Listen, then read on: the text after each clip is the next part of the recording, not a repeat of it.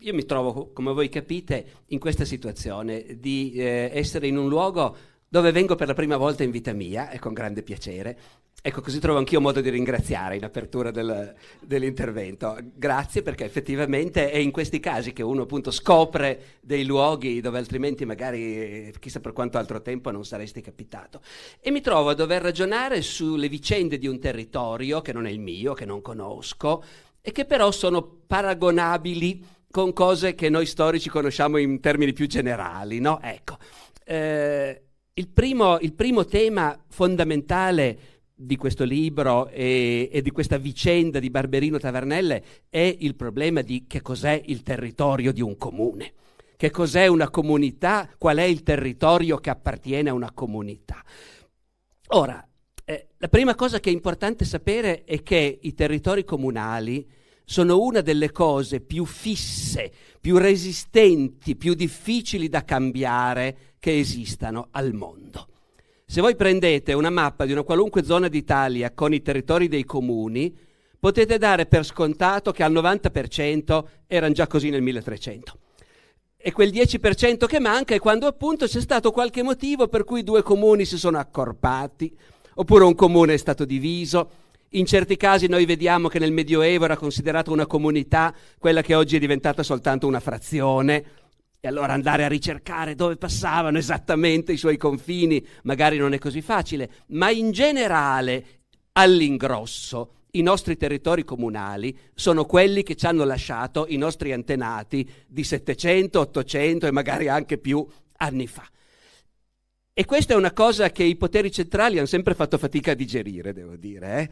Eh? Eh, una delle chiavi per la storia del territorio è spesso la lotta di un potere centrale per razionalizzare territori comunali che per qualche motivo, visti da lontano, sembrano, sembrano assurdi. Il potere centrale è quasi sempre sconfitto in questi casi, purché la comunità locale voglia resistere. Io ho presente un po' di esempi che adesso vi somministrerò, anche se riguardano territori che appunto conosco io e che per voi sono molto lontani, ma per esempio, diciamo, tra Piemonte e Lombardia nel XV secolo, i Visconti da Milano e i Savoia, dopo lunghe guerre, decidono di tracciare un confine che separi i due ducati. E lo fanno con colloqui di pace, ragionamenti, negoziati e alla fine arrivano a dire va bene, il confine sarà il fiume Sesia che passa tra Vercelli e Novara ed è un grande fiume, perfetto per fare da confine fra due stati. Ed effettivamente a livello, come dire, divulgativo, manualistico, noi diciamo da allora la Sesia è il confine fra il Ducato di Savoia e quello di Milano. Va detto che tuttora quando uno passa la Sesia cambia l'accento. Eh? Eh, a occidente della Sesia si parla piemontese e al di là della Sesia si parla lombardo. Eh, sono sfumature ma le percepisci. Però, però tutta questa cosa che la Sesia fa da confine fra i due ducati prevede una piccola eccezione, che nello specifico poi i comuni adiacenti alla Sesia hanno spesso un pezzettino dall'altra parte del fiume e quel pezzettino dall'altra parte del fiume gli è rimasto. La Sesia era il confine fra i due stati, tranne che lì veramente, no, no, qui siamo ancora al di qua della Sesia, però è, è dei Savoia quello, perché il comune di eh, Sillare, Sillavengo mai e poi mai potrebbe rinunciare a quel pezzettino di bosco che ha di qua. E né eh, Filippo Maria Visconti né Amedeo VIII di Savoia sono così stupidi da mettersi a litigare con le comunità locali per portargli via quel pezzettino che hanno al di là. Non lo tocchi sempre nella zona della Sesia, io insegno a Vercelli, avete, avete pazienza, quindi è il territorio di riferimento anche delle tante cose che studio.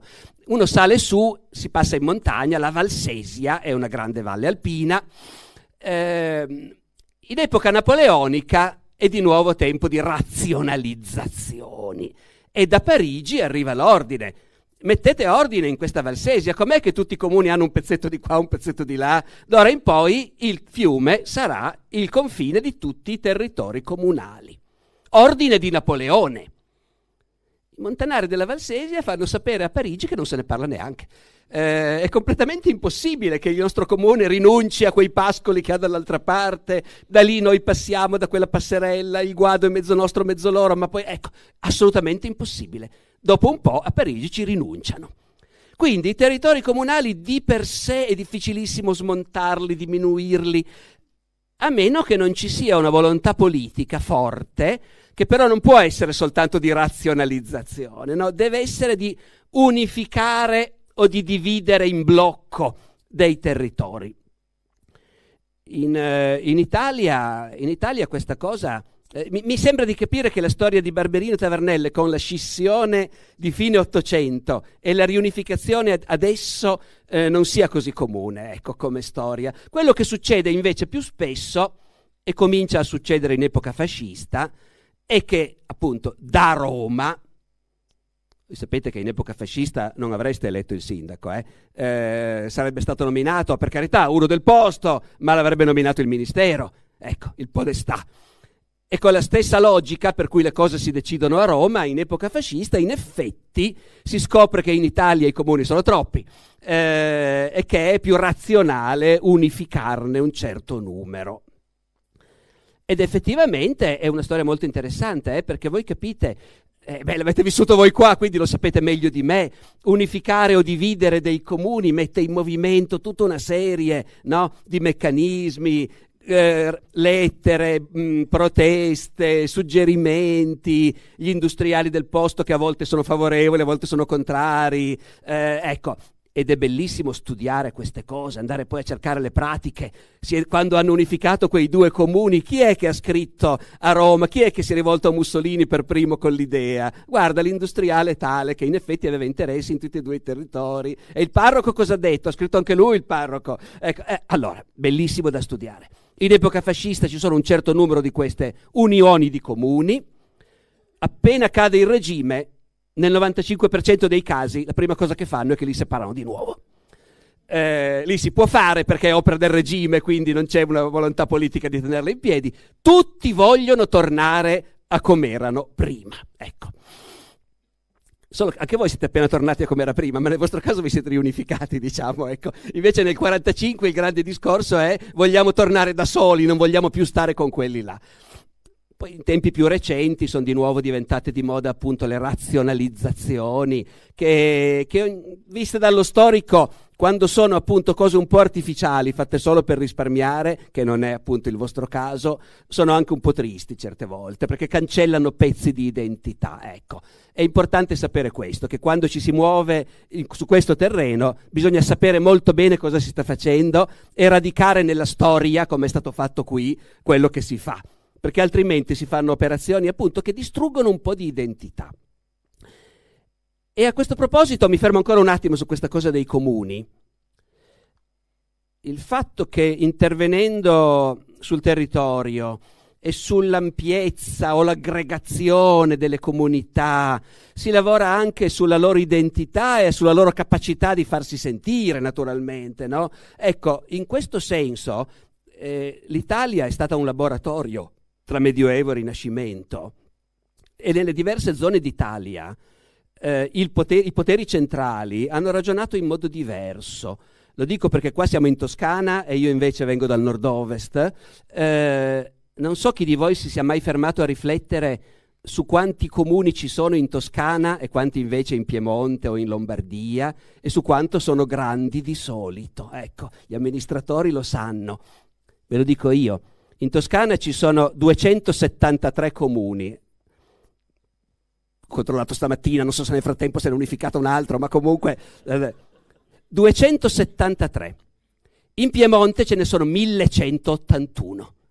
In Lombardia ce ne sono 1504. Il che vuol dire che i comuni toscani sono molto grandi, in media, e i comuni piemontesi o lombardi possono essere piccolissimi.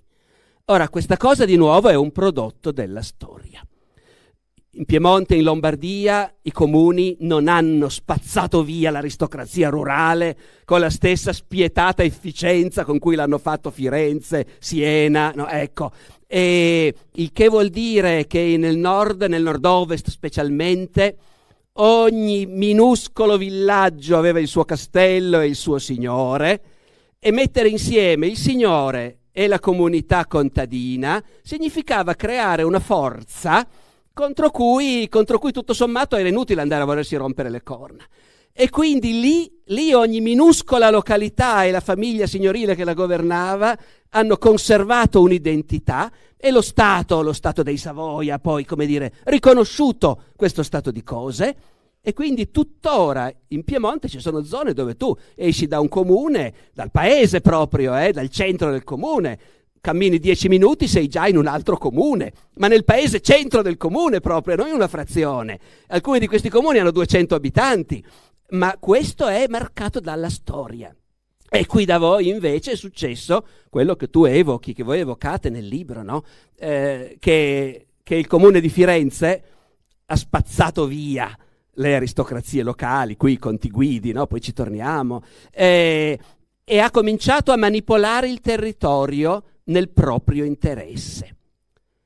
Tenete conto che per chi viveva in un paesino di campagna non è che essere governato dalla città era necessariamente meglio che essere governato dal signorotto locale, eh? anzi, anzi, la città tendenzialmente era molto drastica nel, nel, nell'imporre ai villani la propria volontà. Eh, I cittadini comandano e i villani obbediscono e pagano.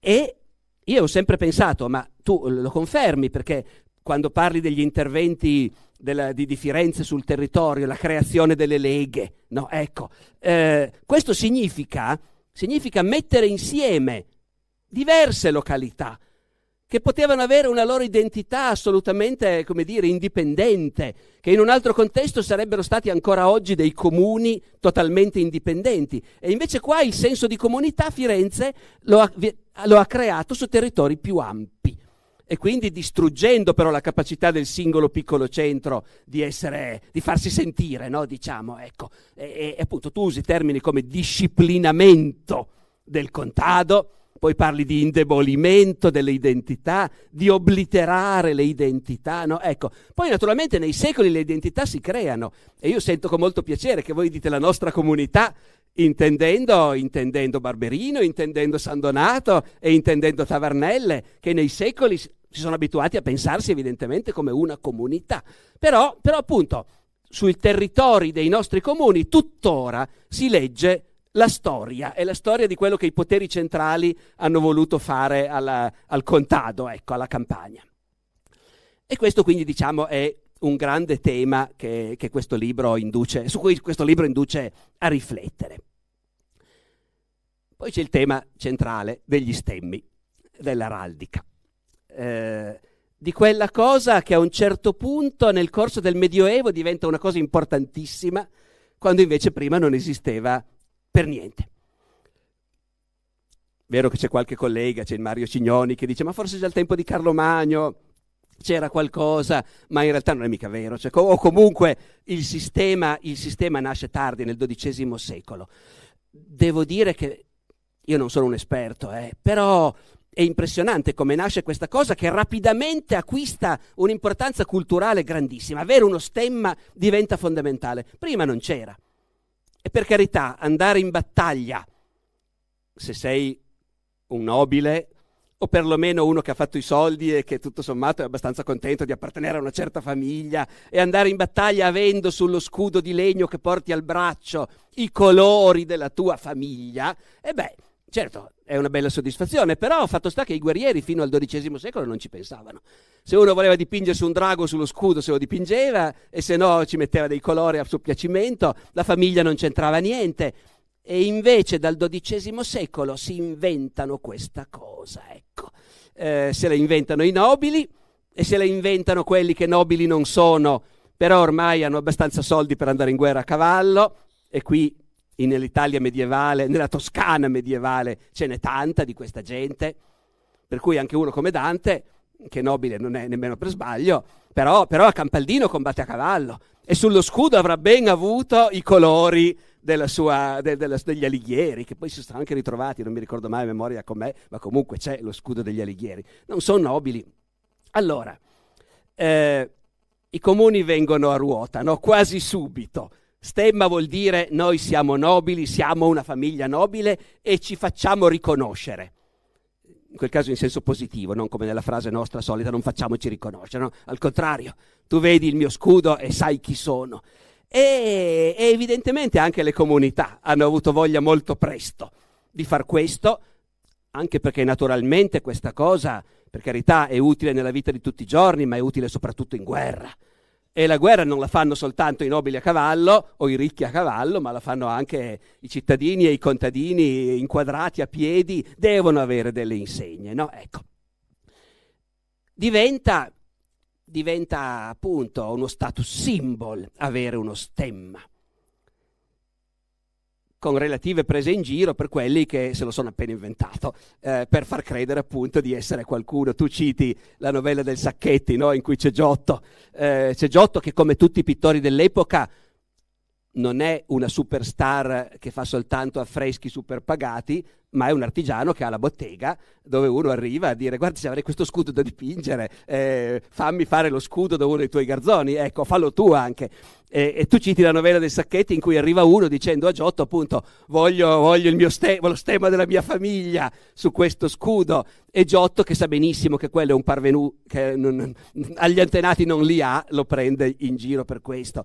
Eh, a me veniva in mente anche, c'è anche una novella del Boccaccio in cui c'è questo tema, no? la novella di Arriguccio, che è, che è il mercante che avendo fatto i soldi vuole nobilitarsi e ha fatto l'errore di sposare la figlia di, un, di una famiglia nobile, no? ecco. E quindi con i parenti della moglie eh, non, non, non, se la caverà mai più, ecco, perché i parenti della moglie lo guardano dall'alto in basso e quando c'è il momento in cui litigano davvero, la, la suocera fa una sfuriata al genero plebeo dicendogli, così vedete anche cosa pensavano i fiorentini degli abitanti della campagna, eh? un mercatantuzzo di feccia d'asino che venutici di contado e usciti delle troiate con le calze a campanile e con la penna in culo, come gli hanno tre soldi, vogliono le figliuole dei gentiluomini e delle buone donne per moglie e fanno arme, cioè si inventano uno stemma e dicono io sono dei cotali e quei di casa mia fecero così. Ecco, anche le comunità, no vabbè questo è Boccaccio, a lui, va a lui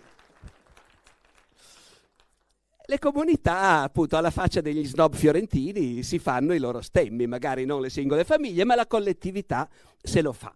Eh, e dopodiché, da dove, viene, da dove viene il leone? Uno dei grandi temi del libro, naturalmente, no? Il leone probabilmente, e, e voi lo dite, eh, era anche la cosa più comoda da scegliere se dovevi proprio partire da zero a inventare qualcosa. Eh. Eh, com'è il detto, chi n'a pas d'arme porta un leone. Quelli che non hanno uno stemma usano il leone. Eh, fa sempre fino il leone fondamentalmente. Però, però, nel vostro caso invece no, beh ragazzi, grazie. Nel vostro caso in realtà non è, non è, così verosimilmente. Io adesso non ho capito se siete proprio sicuri, sicuri di questa cosa dei conti guidi, ma a me sembra molto plausibile dopo tutto, no? Cioè, qui, dicevo prima, le città toscane hanno spazzato via questa aristocrazia che per tanto tempo aveva governato le campagne e che però ancora alla vigilia del momento in cui è stata spazzata via, ancora al tempo di Dante, cioè, i cittadini, con tutto che erano mille volte più ricchi e potenti dei conti guidi, però per un fiorentino dire i conti guidi eh, eh, era ancora, no? Anche nella poesia viene fuori continuamente. Eh, potevo dare mia figlia in sposa a uno dei conti guidi. Ecco, i conti guidi governavano qui e portavano il leone. E, e insomma, a me sembrerebbe tutto sommato abbastanza ragionevole eh, pensare che, che sia quel leone lì. Ecco. Poi naturalmente l'araldica serve anche per trasmettere dei messaggi e quindi introduci delle modifiche proprio perché il leone era dei conti guidi, quando, quando la comunità passa sotto Firenze, allora magari ci mettiamo anche il giglio. Ecco così non è più il leone dei conti guidi, è quello di Firenze. Eh, e anche a Firenze a questo leone ci tengono tantissimo. È in realtà eh, chi che racconta che loro avevano proprio lo, il serraglio con i leoni eh, e quando a un certo punto il leone e la leonessa eh, fanno nascere un leoncino che sopravvive, è una grande festa a Firenze, tutti a vederlo perché insomma. Quindi qui appunto l'immaginario collettivo, un'eredità che già nel 300 sembrava vecchia, appunto quella dei conti guidi, però mantenuta. e però trasformata, mettendoci il giglio, mettendoci la croce del popolo di Firenze. Insomma, è un linguaggio, è un linguaggio che a uno che lo sa leggere dice, dice tante cose. Detto questo, poi ci sono appunto alcune cose su cui mi piacerebbe sapere qualcosa di più da voi, perché sono spunti apparentemente molto interessanti. Eh. Eh, la principale raffigurazione di questo stemma viene da questo tabernacolo dei giustiziati di Certaldo. Ecco, questa cosa del tabernacolo dei giustiziati è un'altra cosa straordinaria, eh, che fa riflettere su come quella società che rispetto alla nostra era di una violenza e di una crudeltà estrema, però al tempo stesso aveva un culto delle forme, delle, e non in senso formalistico soltanto, eh, ma di forme che permettevano di dare un senso alla vita anche nei momenti più terribili. Uno dice un condannato a morte, condannato a morte, oggi appunto nei paesi dove si condanna a morte, ti immagini che lo impicchino senza tante cerimonie, se non lo mandano alla sedia elettrica. L'idea che invece allora quando uno era condannato a morte, esistevano intere organizzazioni di persone per bene, di persone agiate e importanti, che dedicavano una parte del loro tempo, chi lo farebbe oggi?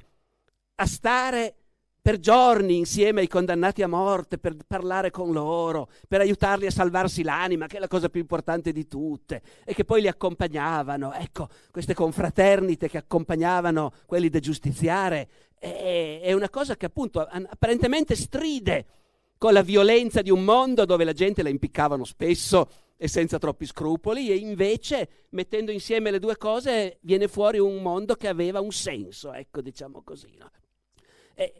Questo tabernacolo dei giustiziati, se poi me ne dite qualcosa di più, io eh, ne sarò contentissimo, perché eh, è veramente una cosa affascinante. Tanto più, tanto più che lì lavorano grandi artisti e si vede anche quell'altra cosa che io invidio un po' agli storici dell'arte quando, quando lavorano appunto con documentazione d'archivio, come facciamo noi sempre, no? e però lavorano cercando documenti relativi a, a, a grandi personalità. No? Ecco, lì c'è Benozzo Gozzoli che, che lavora e, e, trovi anche i risvolti, come dire, eh, più quotidiani e concreti della vita della gente. No? di nuovo una società violenta dove Benozzo Gozzoli può avere un aiutante che a un certo punto viene accusato di furto e, e va già bene che è solo furto, eh, perché in quegli ambienti lì ci scappava anche il morto volentieri quando litigavano. E, e per di più l'aiutante è il nipote del Beato Angelico, capito bene? Ecco. Eh, e però poi, di nuovo, un'altra camera di compensazione di quella società. Se ti prendono di mira rischi, puoi rischiare anche grosso, eh? anche solo per un furto. Però c'è una camera di compensazione che devo dire, se avvenisse la stessa cosa nella nostra epoca, non ci piacerebbe per niente. Invece a leggere che le cose funzionavano così, uno trova perfino un po' di sollievo. Se hai le conoscenze giuste e puoi telefonare a Lorenzo il Magnifico dicendo c'è questo ragazzo nei guai, eh, allora Lorenzo manda due righe e, e, il ragazzo esce dai guai. Eh, funzionava così l'importanza delle protezioni, del patronato, delle clientele in quel mondo era una cosa che appunto terribile da un lato, però quando funziona proprio al 100% è anche di nuovo un meccanismo a suo modo rassicurante, no? io trovo, forse sbagliando. Eh, e poi ecco l'ultima cosa che ti volevo chiedere invece proprio questo, eh, il giudizio dello storico. Mi ha colpito molto il fatto che nella vostra ricerca è venuto fuori che appunto tra Medioevo e Rinascimento queste identità comunitarie sono forti e consapevolmente si esprimono in simboli. Gli stemmi, i gonfaloni, gli stendardi sono chiaramente cose molto importanti per la gente del 300, del 400, no? E poi, e poi pian piano, nell'età moderna, pian piano all'improvviso, non lo so, ecco, smettono di essere importanti. È molto triste questa cosa che viene fuori che appunto dalla metà del Cinquecento in poi eh, di colpo è come se le comunità locali non dessero più nessuna importanza a queste cose. È triste perché forse vuol dire che in quel momento le comunità locali sono davvero talmente schiacciate dal potere cittadino e ducale che non contano più niente. E quindi cosa stiamo a preoccuparci no, di questo? Eh, però è veramente indicativo eh, di come l'età moderna da quel punto di vista è stato proprio un passo indietro della, delle autonomie, della partecipazione e poi forse anche la miseria. Perché da fine 500 comunque l'Italia, la Toscana entrano in un ciclo di depressione e di miseria, per cui la gente sta molto peggio di come stava nel Medioevo e nel Rinascimento in realtà. E anche lì vedere questi che dicono appunto vengono a cercare i gonfaloni e gli dicono ma i gonfaloni non si sono più visti da un po' di tempo, non si sa dove l'hanno messi, se li sono mangiati i topi e si è parlato di rifarli in consiglio comunale, ma hanno tutti detto ma no, che spesa, non andiamo a spendere per quello. Ecco. E, e, così sei d'accordo che è proprio una misura, siete d'accordo, certo, è proprio una misura di come dei, dei tempi cupi, ecco, i, tempi, i secoli bui. Qui non sono mica il 200 e il 300, ma forse il 500, il 600, specialmente per i poveri, per i contadini, forse sì, no? Ecco, ditemi voi.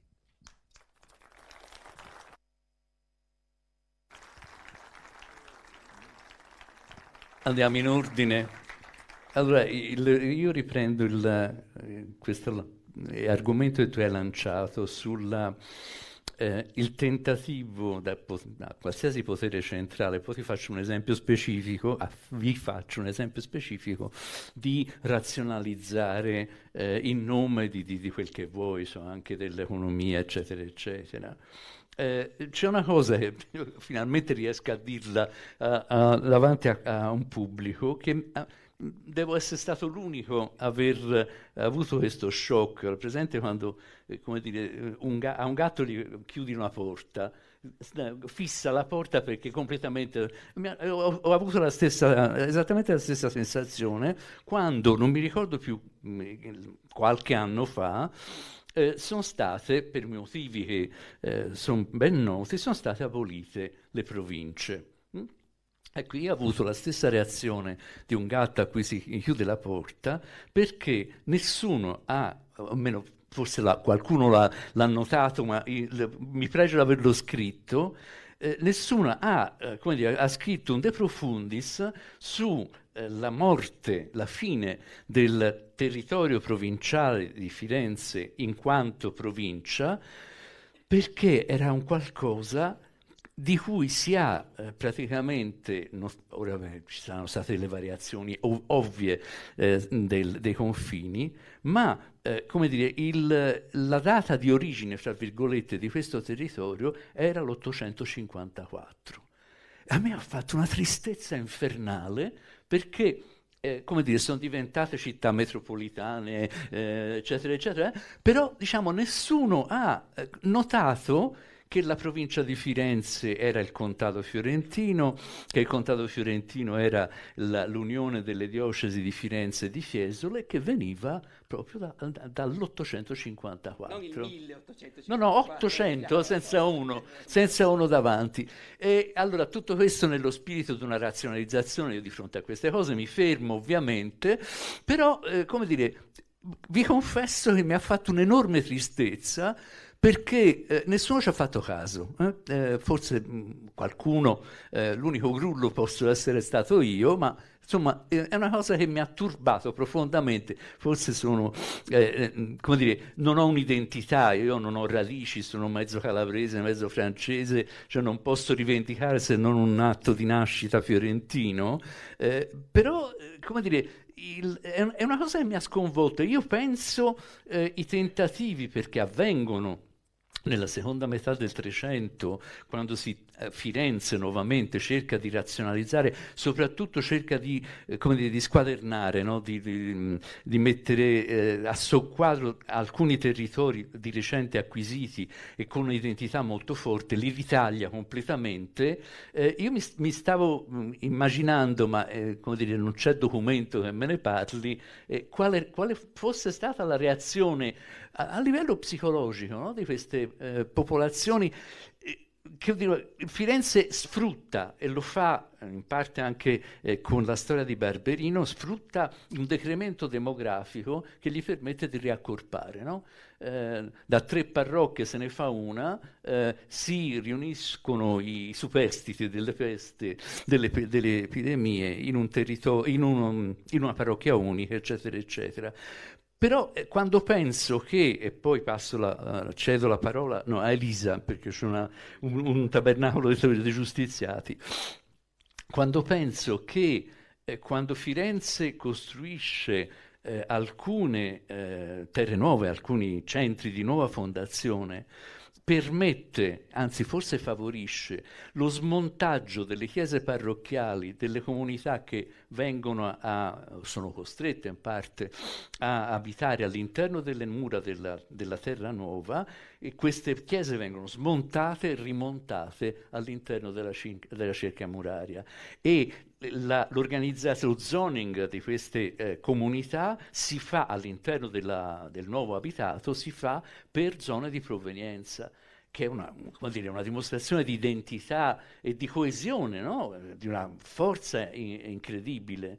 Ancora oggi, eh, se si va a Montevarchi, si prendono ancora cazzotti fra due parti di Montevarchi che sono state unificate a forza nella seconda metà del 200. Si, si, va lontano. Questo per rispondere alle, a, questi dis- disciplinamenti del, del, di carattere territoriale. Passo il microfono al, ai giustiziati.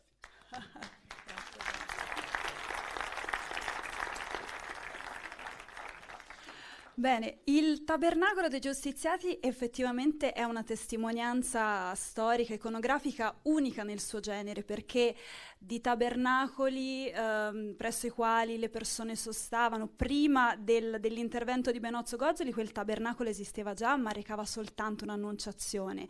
È stato per volontà del vicario Niccolò Soderini che tutto cambia forma ed è veramente interessante notare come in accordo con Benozzo Gozzoli non viene scelto di decorare sui quattro lati il tabernacolo solo con scene tratte dalla passione, dal martirio di santi, come era tipico soprattutto nei luoghi in cui appunto erano posti sotto la cura di queste confraternite di cui lei parlava ma il vicario Niccolò Soderini sceglie insieme a Benozzo Gozzoli di inserire anche questi simboli, questi stemmi, che connotavano appunto l'identità dei territori che sotto questo vicariato eh, esistevano, appunto quindi le varie podesterie, tra le quali la podesteria di Barberino. Ed effettivamente quindi il tabernacolo viene ad assumere tutta una serie di significati in cui la commissione tra la sfera politica, sociale e religiosa è molto forte. E quindi davvero il tabernacolo, che era già stato studiato da illustri, da illustri storiche dell'arte, però davvero nessuno si era mai soffermato ad osservare questi simboli che si trovano nella parte della, della cornice, quindi che orna tutti i lati del tabernacolo appunto.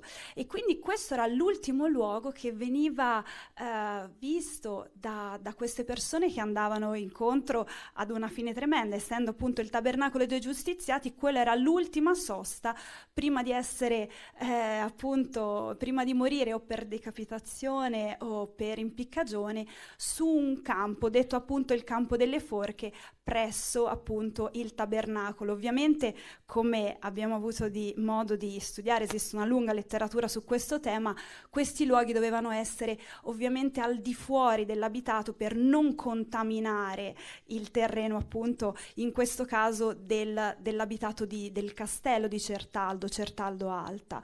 E, e, quindi insomma davvero intorno a questo tabernacolo si vanno sommando tante tante considerazioni e poi sicuramente noi abbiamo un grande protagonista della storia dell'arte che è Benozzo Gozzoli, c'è anche questa vicenda che lei ha raccontato, è molto divertente, però appunto Benozzo Gozzoli all'epoca poteva beneficiare di un, uh, di un mecenate illustre, del resto aveva da poco finito di affrescare la cappella dei magi nel palazzo di famiglia, quindi era eh, cresciuto, Benozzo Gozzoli aveva ricevuto un, uh, veramente un grande un grande onore nell'essere il pittore scelto da Cosimo de' Medici e dal figlio Piero proprio per affrescare la cappella di famiglia.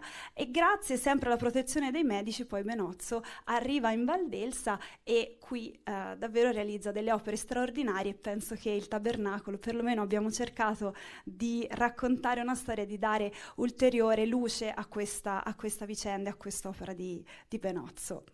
Passo la parola a Giulia la, la crisi Sì, ecco, riprendo un attimo la domanda per, per ricordarcela, ecco, perché da un certo punto in poi non si spende più per eh, realizzare dei gonfaloni non si investe più appunto in questi, in questi, simboli e soprattutto quando avviene questo passaggio. Allora, non è facilissimo rispondere, però abbiamo una, se- una serie di indizi, questo sì. Allora, nel nostro territorio eh, l'ultima menzione appunto di una nota di spesa fatta per eh, rifare un gonfalone vecchio ormai andato in disuso e quindi si chiede ovviamente il permesso alla dominante, il permesso appunto a Firenze che approvi il nuovo gonfalone, si riescono a stanziare dei fondi, beh l'ultima menzione, eh, cioè la prima, l'ultima menzione che abbiamo trovato nell'età moderna è del 1560. Dopo questa data che cosa abbiamo? Abbiamo soltanto gli statuti che vengono riformati nel 1570 in cui si fa moltissima attenzione al gonfalone. Cioè si inizia a dire, a specificare che questo gonfalone è importantissimo, che non deve essere perduto, che deve essere preso dal gonfaloniere dalla casa comunale, portato in casa propria, difeso e riportato nella casa comunale una volta finito il servizio. Quando è che si incominciano a perdere le tracce appunto dell'uso di gonfaloni, dell'uso appunto eh, pubblico, quindi in, in, um, in, cerimonie pubbliche appunto degli stemmi? Beh, diciamo che è degno di nota eh, evidenziare che cosa? Che nel 1603 al Galluzzo, quindi qua vicino alle porte di Firenze, non si ritiene più necessario spendere dei soldi per rifare il gonfalone della serie gonfalone, tamburo e pennone, che erano questi strumenti che volevano utilizzati appunto in queste cerimonie pubbliche, costano troppo, li si ritiene troppo costosi. Eh, si pensa che siano ormai diventati inutili. Bene, perché? Secondo me per due ragioni, o almeno noi abbiamo cercato di evidenziarne le ragioni, non è semplicissimo, ma eh, si presentano sicuramente due differenze rispetto all'età medievale e nell'età moderna ovvero finisce l'uso militare che si faceva anche di queste insegne. E questo è, purtroppo è così, l'esercito della Toscana non, non, è più un esercito territoriale, sono le bande ducali prima e granducali poi, è un esercito del Granduca, fedele al Granduca, che porta le insegne, le insegne del Granduca però evidentemente. E, ehm, e, poi sicuramente una motivazione anche economica. Effettivamente inizia un periodo di grande crisi. Non vi nego che, eh, diciamo, studiando e leggendo i registri eh, conservati nell'archivio eh, del comune di Barberino, nell'archivio storico del comune di Barberino, dalla metà del Cinquecento in poi è veramente soltanto normale amministrazione della serie si riescono a trovare i soldi semplicemente per riparare il ponte, per riparare la strada, per riparare la torre, ma veramente poco più. Quindi sicuramente anche motivazioni di carattere, di carattere eh, economico. Quando è che questa storia inizia a cambiare? Beh, inizia a cambiare, diciamo, alla fine del XVIII secolo. Alla fine del XVIII secolo anche le nostre comunità riacquisiscono una maggiore capacità anche di spesa e quindi um, una maggiore possibilità anche di incidere con investimenti importanti eh, sul territorio. Ma è degno di nota eh, effettivamente il fatto che soltanto nel 1865 si decide di spendere nuovamente, il Consiglio Comunale di, Tavarne, di, Barberino, di Barberino, all'epoca, eh, decide di spendere dei soldi per rifare una bandiera da portare al seicentesimo anniversario del poeta Dante a, appunto in piazza, in piazza Santa Croce.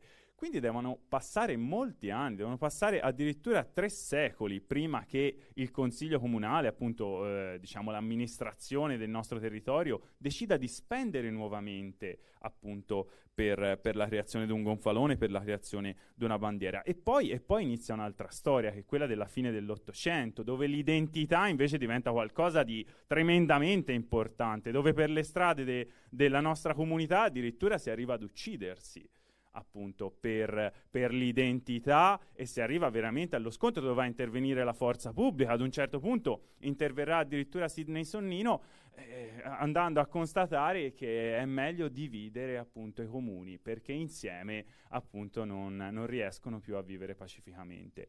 Quindi un'identità che eh, dalla fine dell'Ottocento in poi diventa molto molto importante, molto sentita. Addirittura dibattiti alla Camera in cui alcuni deputati toscani vanno in Parlamento italiano a dire guardate attenzione in Toscana l'identità di campanile, possiamo dire, è molto importante, è molto sentita appunto. Quindi sì, spero di aver risposto insomma un po' alla sì. domanda. Eh, eh,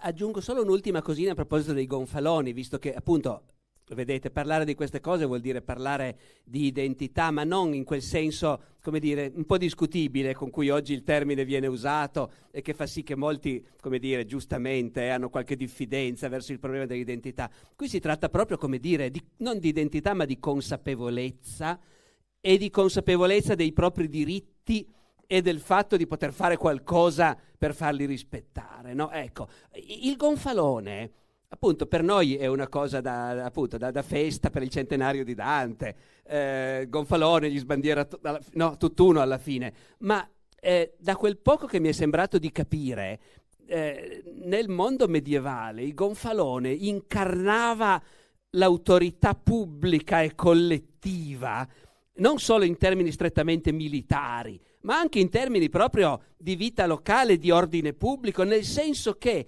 se tu vedevi uno che usciva col gonfalone e diceva seguitemi, la gente automaticamente lo seguiva. Andiamo a catturare quello là, andiamo a radere al suolo la casa di quell'altro, andiamo a far giustizia. Chi ha un gonfalone in mano ha un'autorità pubblica che automaticamente la gente segue, no?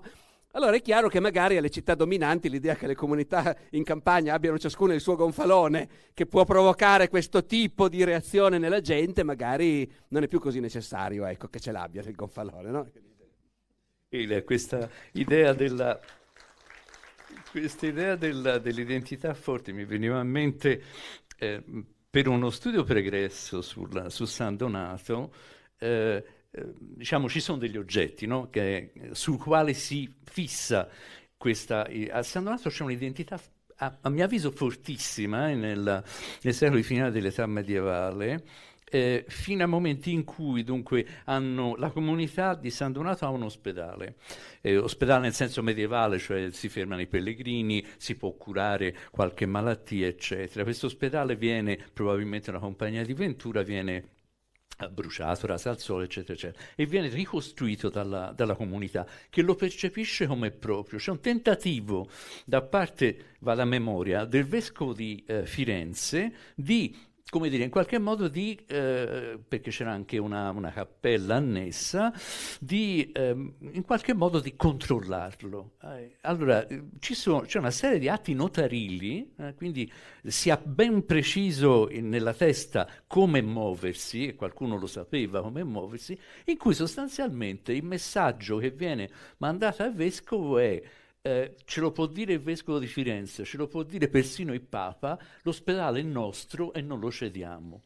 E diventa una bandiera, eh, anche quello, di forte eh, dimensione identitaria, eh, con la, con, la, quale il San Donato, che probabilmente è un motivo per il quale Firenze sposta, perché molto più, in qualche modo è molto meno rischioso, sposta questa specie di capitale, insomma, di, Terri- eh, l'egemonia territoriale da San Donato eh, a Barberino. Quindi io, mm, come dire, ho la sensazione eh, di questa fortissima eh, di questa fortissima identità. Eh, l'altra cosa che ti volevo dire è una risposta a una delle prime domande che hai fatto e che mi dà in qualche modo sollievo di essere stato convincente, è questa storia dei, dei conti guidi. No?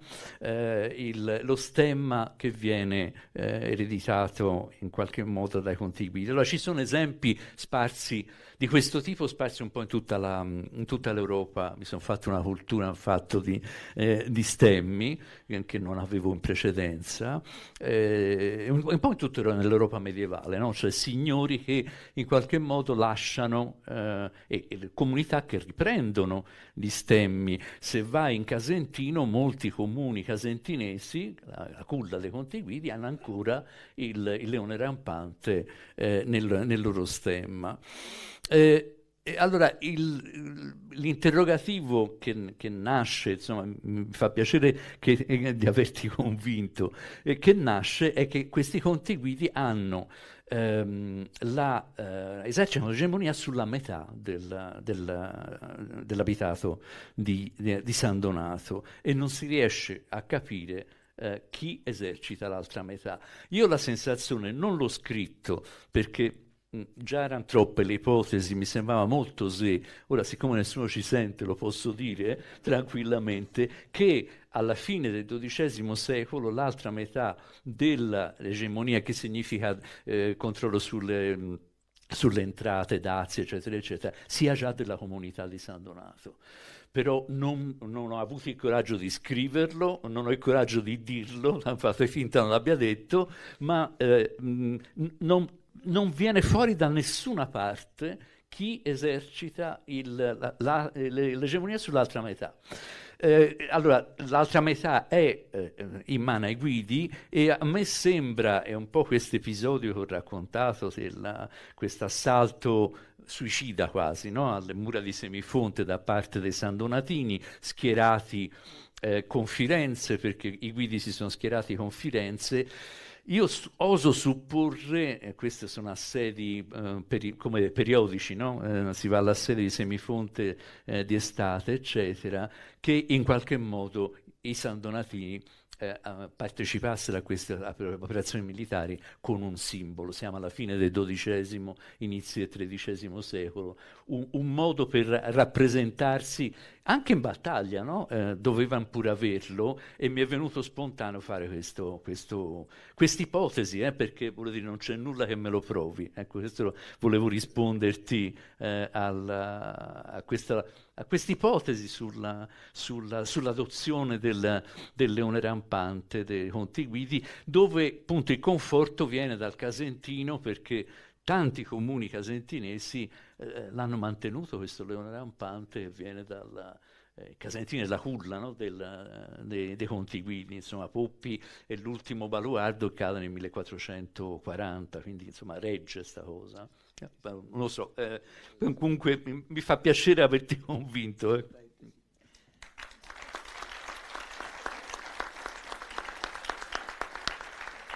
Sindaco, abbiamo perso la nozione del tempo.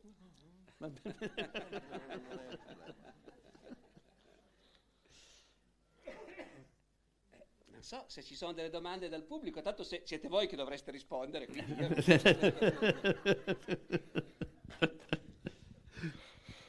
No, eh, allora potremmo andare un po' eh, in, in, tutte le direzioni possibili e immaginabili.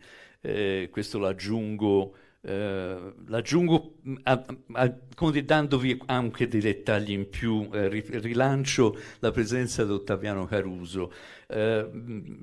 Eh, è un, aneddoto, ma che ci ha fatto stare male. Abbiamo sognato lupi per, per molte notti perché eh, uno di questi stemmi, non quello del, del buon eh, Benozzo Gozzoli, ma l'altro degli inizi del XVI secolo, eh, a occhio nudo, eh, nella rappresentazione della cappella del vicario, aveva tutte le sembianze di un lupo. Ora, il lupo ci ha messo in una crisi nera, perché si sarebbe passati dal leone rampante al, al lupo, non si sa bene perché. Eh, allora, abbiamo fatto, eh, questo grazie anche al, all'amministrazione comunale che ringrazio, abbiamo fatto intervenire Ottaviano Caruso che ha fatto una serie di fotografie molto eh, tecniche, no? In, con infrarossi, ultravioletti, eccetera, eccetera. Eh, non nego, lo dico anche per i miei eh, giovani collaboratori, o insomma giovani coautori, eh, che as- abbiamo aspettato i risultati delle foto di Ottaviano Caruso tremando perché se era un lupo eravamo cotti praticamente, cioè, non, non, non, non, avremmo saputo più dove andare e quando ce l'ha fatta ma ce l'ha mandate, l'abbiamo aperte come si fa quando io sono giocatore di poker, ma insomma leggendole no? proprio il, e, e abbiamo scoperto che era un leone eh, abbiamo smesso di, di, cosare, di avere incubi con i lupi durante la notte. Sì. Questo eh, è un dettaglio, è un dettaglio così eh, umano. Eh. Non lo so, io... Eh, ragazzi, tutte le belle cose finiscono a un certo punto. Quindi è una bella cosa. per me lo è stata.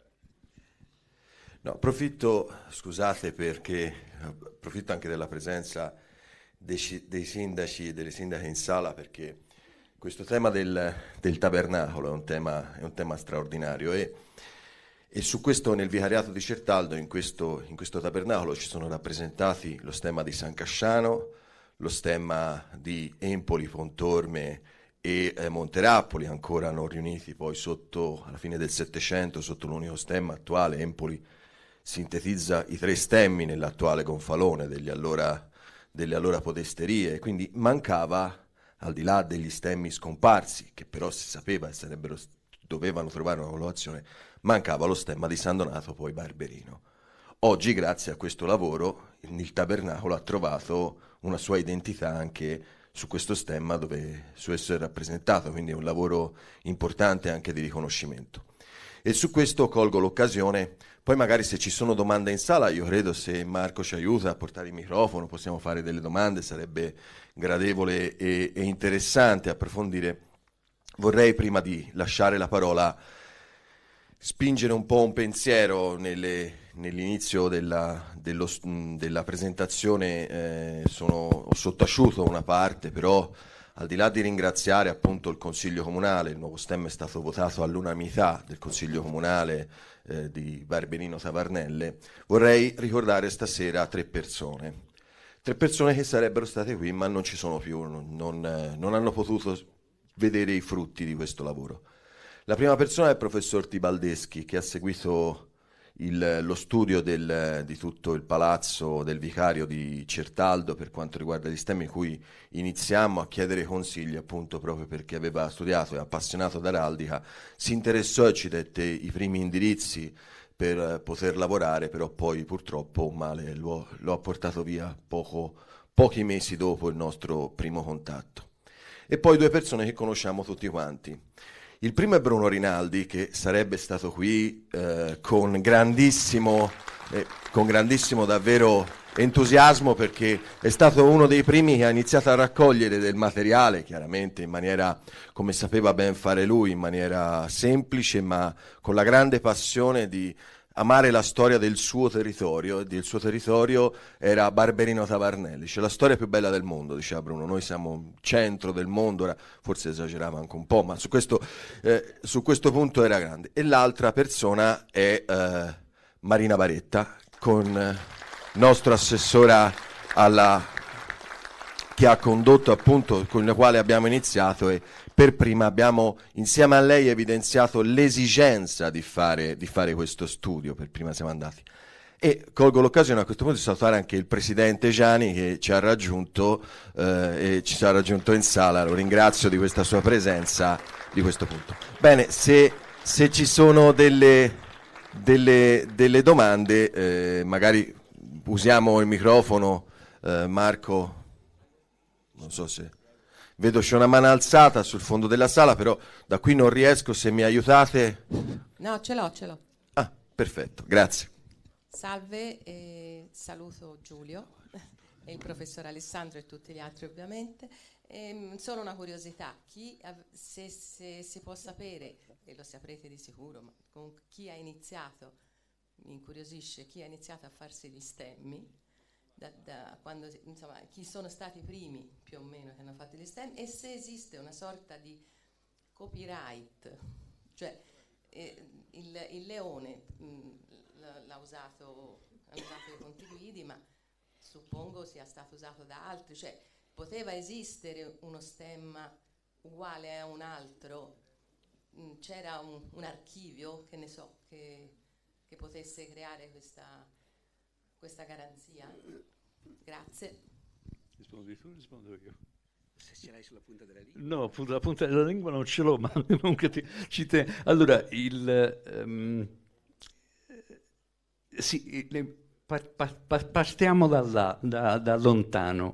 Eh, nel Medioevo non c'è copyright, no? eh, si, si, copia eh, il copiabile, non necessariamente eh, citando la fonte, ora una cosa che non faremmo mai eh, in, eh, pubblicando, e, e, questo fa sì che sostanzialmente tutti sono liberi di copiare quel che vogliono. a mio avviso, non so, qualcuno ha fatto un censimento di, eh, dire, di, animali eh, rappresentati negli stemmi a livello ampio, eh, a livello europeo. Io credo che il, i, i leoni rampanti, eh, come dire, si conteranno a, a, a, centinaia, mi avvisa, occhi e croce, ma basti pensare, non lo so, basti pensare all'orso, io ho una fissazione con gli orsi, eh, che eh, ancora oggi, no? Berna eh, ha un orso e via dicendo, quindi non c'è un, un copyright. Molto probabilmente, qui mi addentro su un terreno che non è il mio, eh, molto probabilmente, eh, come dire, si eh, si, si, usavano delle differenziazioni per non confondersi, no? eh, cioè eh, se io adotto un leone rampante non è che la comunità vicina alla mia adotta un leone rampante, se lo adotta gli dà una, una brisura, gli dà una, una, un correttivo in qualche modo.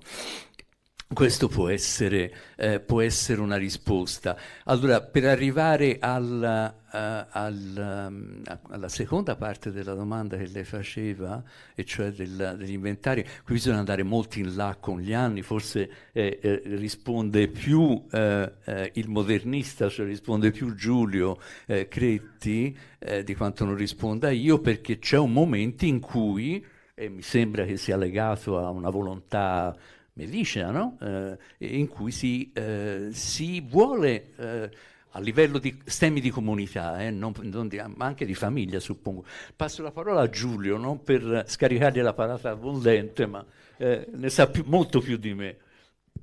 Sì, no, allora, eh, effettivamente mh, è, è, una domanda molto interessante perché eh, ci pone davanti a questo quesito. Chi può usare lo stemma?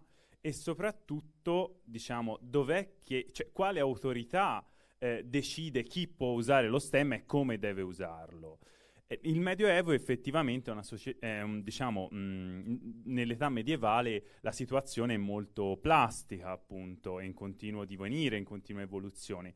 Nell'età moderna si inizia un po' a razionalizzare, appunto, cioè ci si pone il problema. Già definire la nobiltà in Toscana non è cosa semplice perché si può essere considerati, diciamo, nobili, eh, diciamo, ora non sto a farla lunga, però ci sono molti modi per essere considerati nobili. Soprattutto chi può usare lo stemma, non, non è facile rispondere a questa domanda, ma fatto sta che alla fine del 600 il Granduca di Toscana inizia a eh, far raccogliere tutti questi stemmi. Si raccolgono gli stemmi e si considerano famiglie, diciamo, nobili, ehm, le famiglie di coloro i quali hanno svolto, fin dall'età comunale, fin dall'età repubblicana, hanno svolto delle cariche pubbliche. È proprio grazie, tra l'altro, a questi registri che noi abbiamo delle informazioni sullo stemma di questa comunità. Cioè è grazie proprio a chi alla fine del 600 inizia su volontà granducale a raccogliere questi stemmi che noi oggi abbiamo quelle fonti che ci danno informazioni appunto anche sugli stemmi delle comunità. Perché anche aver prestato servizio nell'amministrazione di alcune città importanti della Toscana permette diciamo di essere considerati nobili. Quindi si iniziano a raccogliere gli stemmi di famiglia, si iniziano a raccogliere anche gli stemmi delle comunità. E questa per noi è stata effettivamente una miniera d'oro, perché grazie a questi strumenti noi abbiamo trovato delle testimonianze proprio d'archivio, del, dei disegni proprio degli stemmi anche della nostra comunità.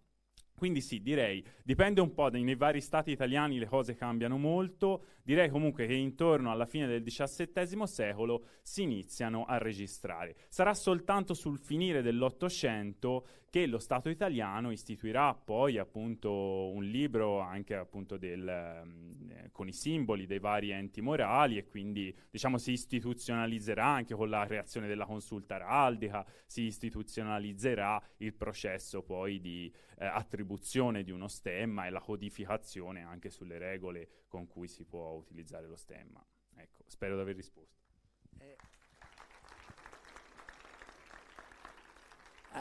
aggiungo solo ancora una cosa perché questo diciamo, è un bel modo di far vedere come i, i, periodi storici sono diversi l'uno dall'altro, no? È cosa che se non sei uno che si occupa di quello nella vita, magari ti chiedi, ma perché esattamente?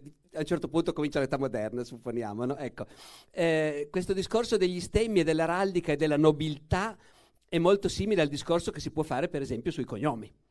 Eh, I cognomi nascono nel Medioevo e tutti i nostri cognomi, tranne rare eccezioni, eh, il mio maestro era un grande storico che si chiamava Giovanni Tabacco. Immagino che Tabacco sia un cognome che è stato dato per scherzo a un certo punto a un trovatello in qualche ospizio, ma nel Medioevo il tabacco non esisteva, quindi quello è un cognome che non era nato nel Medioevo di sicuro. Ma quasi tutti i nostri cognomi sono nati nel Medioevo, ma sono nati quando c'era un motivo per cui la gente identificava non solo degli individui, ma delle famiglie. E non c'era nessun obbligo di avere un cognome. Un nome sì. Nel nostro mondo il bambino veniva battezzato con un nome, o magari anche più di uno. I nomi di battesimo sono fondamentali e la vera identità dell'individuo stava nel nome di battesimo. E anche alla, ancora alla fine del Medioevo ci sono elenchi, magari quando in una città il fisco fa l'elenco di tutti gli abitanti per poterli tassare, e sono in ordine alfabetico. Sono in ordine alfabetico per nome di battesimo tutti gli Alberto, tutti gli Antonio e così via. Eh, però molti possono avere un cognome perché parlando di quella persona è importante sapere che non si chiama soltanto Guido, ma che è il figlio di Messer Cavalcante dei Cavalcanti. E perché questi cavalcanti sono gente importante, ce ne sono tanti, eh, ci sono le loro torri, ci sono le loro ricchezze eh, e quindi i cavalcanti sono una famiglia eh, e hanno un cognome. Poi ci sono quelli che stanno appena cominciando ad averla questa cosa di essere importanti come gruppo, no? Dice Dante, dice quale? Il figlio di Alighiero? Ah sì, certo, il figlio di Alighiero, certamente. Però poi magari arriva uno e dice, ma gli Alighieri dove stanno? E si stanno alla Torre della Castagna, o magari un altro gli risponde, Alighieri, mai sentiti. Dice, ma sì, Alighiero, il figlio... Di... Ah, quelli! Cominci a pensare che sono gente di cui vale la pena di considerarli, diciamo, come gruppo familiare, non come singoli individui. Se invece sei uno che è nato in un paese del contado e, e sei il figlio illegittimo di Serpiero notaio, allora al paese sei Leonardo di Serpiero. Eh, e quando poi vai a cercare fortuna a Firenze, dove Serpiero non lo conosce nessuno, ma il fatto che arrivi da Vinci invece serve a definirti, allora sei Leonardo da Vinci. Eh, e un cognome non ce l'avrai mai perché sei figlio di gente qualunque e quindi il cognome non c'è bisogno di dartelo. Nessuno vuole sapere chi è tuo cugino o cose del genere. Ecco. Quindi c'è la più assoluta libertà. Il cognome nasce in modo del tutto spontaneo, è importante in molti casi, però non ci sono obblighi, non c'è l'anagrafe, no? Ecco. E invece poi noi abbiamo costruito un mondo nell'età moderna in cui il cognome deve essere registrato ed è quello e così via. E con gli stemmi e con la nobiltà più o meno è successa la stessa cosa, no? Direi. No, non aggiungo. Ah sì, aggiungo. Eh, aggiungerei anche, ritornando al, al discorso di, di, cui si sta parlando, insomma, di San Donato Barberino, è sorprendente, a mio avviso, come eh, nei momenti in cui Firenze, ed è una decisione centrale, questa è Firenze che fa questo passo, sposta la residenza del, del, del, rappresentante fiorentino a Barberino, siamo nella seconda metà del Trecento, il nome si mantiene si manterrà fino al nostro Binozzo Cozzolo, si mantiene, il nome che si mantiene è di San Donato. Cioè, eh, come dire, il, l'elemento forte che, che, fa, che crea tradizione in qualche modo, non muore, cioè resta il, simbolo il leone rampante di San Donato e la Lega poi Podesteria, anche se Podestà sta a Barberino, continuerà a chiamarsi, ma anche tutto il 400 forse anche dopo, continuerà a chiamarsi Lega e Podesteria di San Donato. Eh, quindi è molto forte questa cosa eh, e, e, viene probabilmente, come dire, eh, entra nel, nel, comune sentire in qualche modo, indipendentemente da questi da queste, decisioni, eh, da queste decisioni fiorentine, quindi mantenimento del nome eh, che la identifica e mantenimento dello stemma. E faccio un passettino in più, poi taccio. Eh, è che questo stemma, e non abbiamo capito, ehm, io per primo, il perché, eh, quando tutto questo enorme territorio viene unificato in, in, un vicariato che ha sede a Certaldo dove c'è il, il tabernacolo dei giustiziati, eh, la cosa sorprendente è che il vicariato che è, che è enorme, cioè un quarto del, della prov- ex provincia di Firenze, il vicariato deve avere uno stemma. Eh? Uno si aspetterebbe Certaldo, Certaldo è una cipolla, eh? non è che sia uno tema particolarmente... Eh, eh però la cosa pazzesca, l'abbiamo pubblicato anche in foto, è che lo stemma, probabilmente cambiano i colori, ma lo stemma che viene adottato da tutto il vicariato è un leone rampante con il giglio, cioè lo stesso simbolo, lo stesso disegno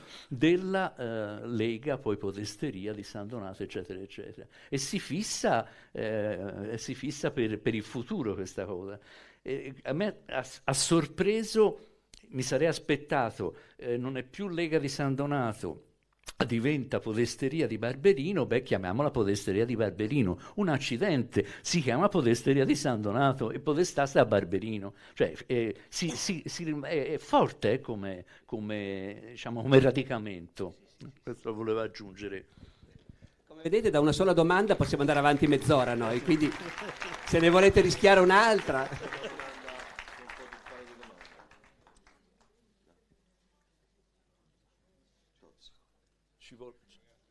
vuole un microfono. Eh.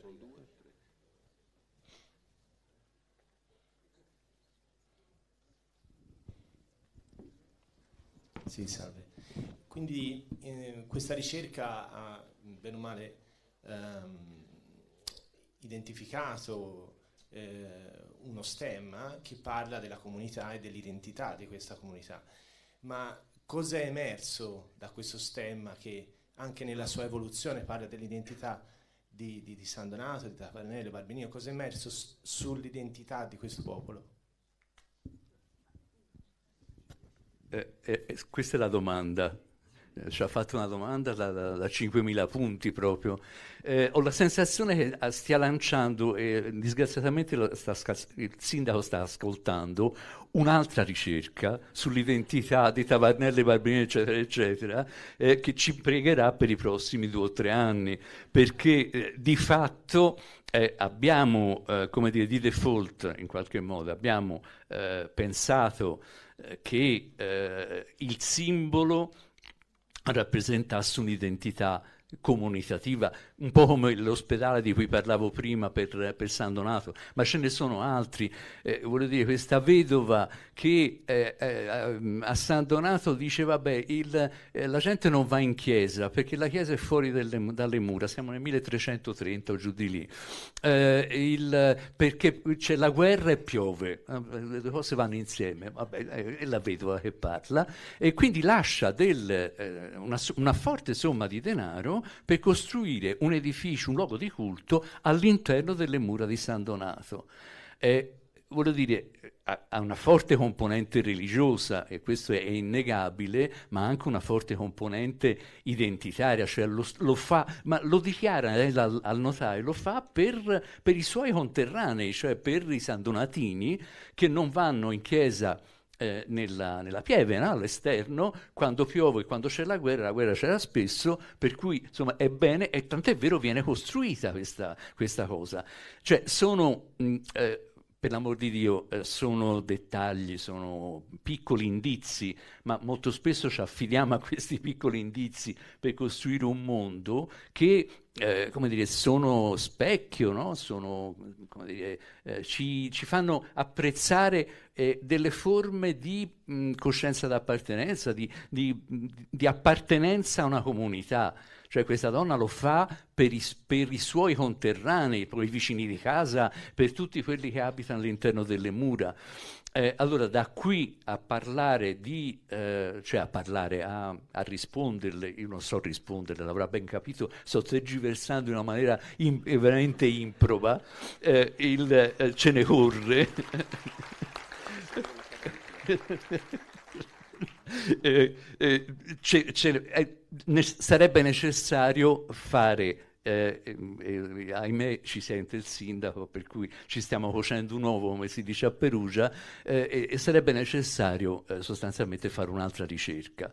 Eh, lo dico con esperienza diretta perché in gioventù ho partecipato a una ricerca sull'identità urbana in Toscana finanziata dalla regione toscana eh, e una ricerca è durata tre o quattro anni. Eh, lavorando eh, sia sulla documentazione storica sia, sulla, su, sia facendo del, del, terreno come gli antropologi, eh, è una ricerca veramente a parte, per cui, eh, ripeto, non, non, sono in grado di rispondere, ma eh, Alessandro penso che risponda. No, beh, io... è così. Io sono, per- sono probabilmente la persona più adatta a rispondere perché non ho fatto io la ricerca, però ho letto il libro ho letto un libro che parla di luoghi che, voi mi scuserete, non, non solo non conoscevo, ma non avevo praticamente mai sentito nominare.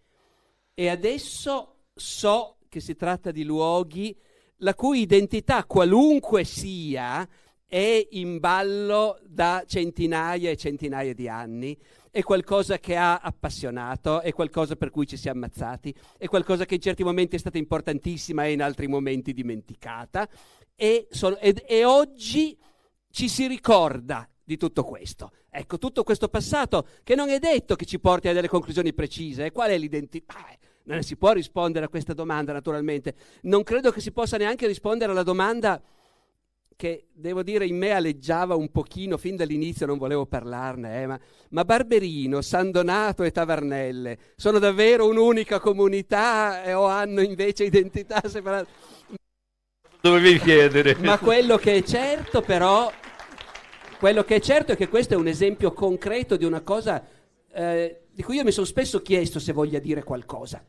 E cioè, noi italiani abitiamo in luoghi dove la gente abita da 2000 o 3000 anni, sempre negli stessi posti, e per gli ultimi mille anni possiamo parlare con i nostri antenati che stavano negli stessi posti, leggere i documenti che loro producevano, sentire la loro voce. Non sono mica tanti i posti al mondo dove si può dire questo. Ora io spesso mi dico, questa cosa, questo enorme privilegio, quello che sembrerebbe un enorme privilegio, non ci rende affatto noi italiani più furbi, più saggi degli altri popoli, nemmeno un po'.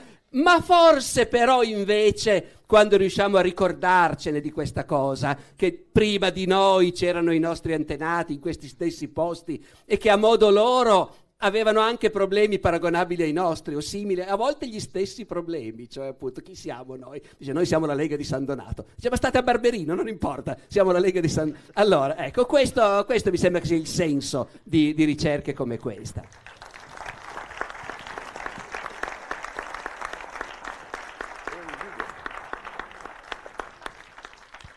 Proprio un, una battuta rapidissima. Tra l'altro è da notare che eh, San Donato e Barberino avevano anche degli stemmi propri, cioè appartenenti soltanto al castello di Barberino, al castello di San Donato. Cioè il fatto che la podesteria ha sede a Barberino, ma si continua a usare lo stemma di San Donato, non si usa mai lo stemma di Barberino quando ci si deve relazionare con l'esterno, significa anche capire che effettivamente siamo tutti una comunità, anche se ci sono delle microidentità, diciamo, legate proprio ai borghi, agli abitati, siamo comunque un'unica comunità nel momento in cui ci dobbiamo relazionare con l'esterno. Beh, non è poco comunque. Una domanda, un'altra domanda. Vai. Chi parla? Io. Ah.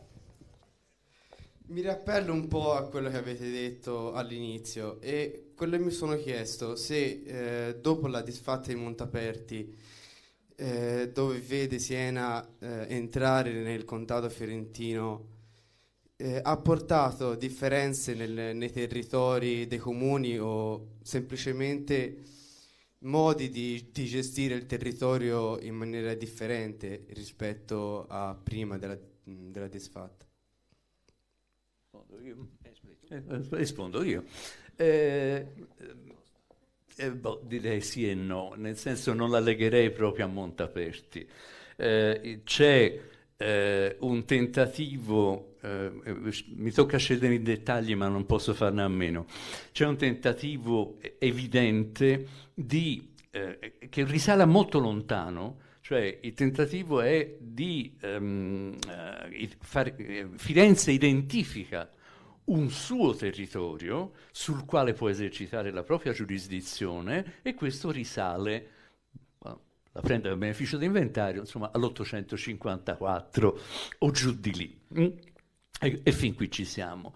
E poi c'è un tentativo di, eh, dire, di, tradurlo in realtà questo che verrà molto, ma molto più tardi.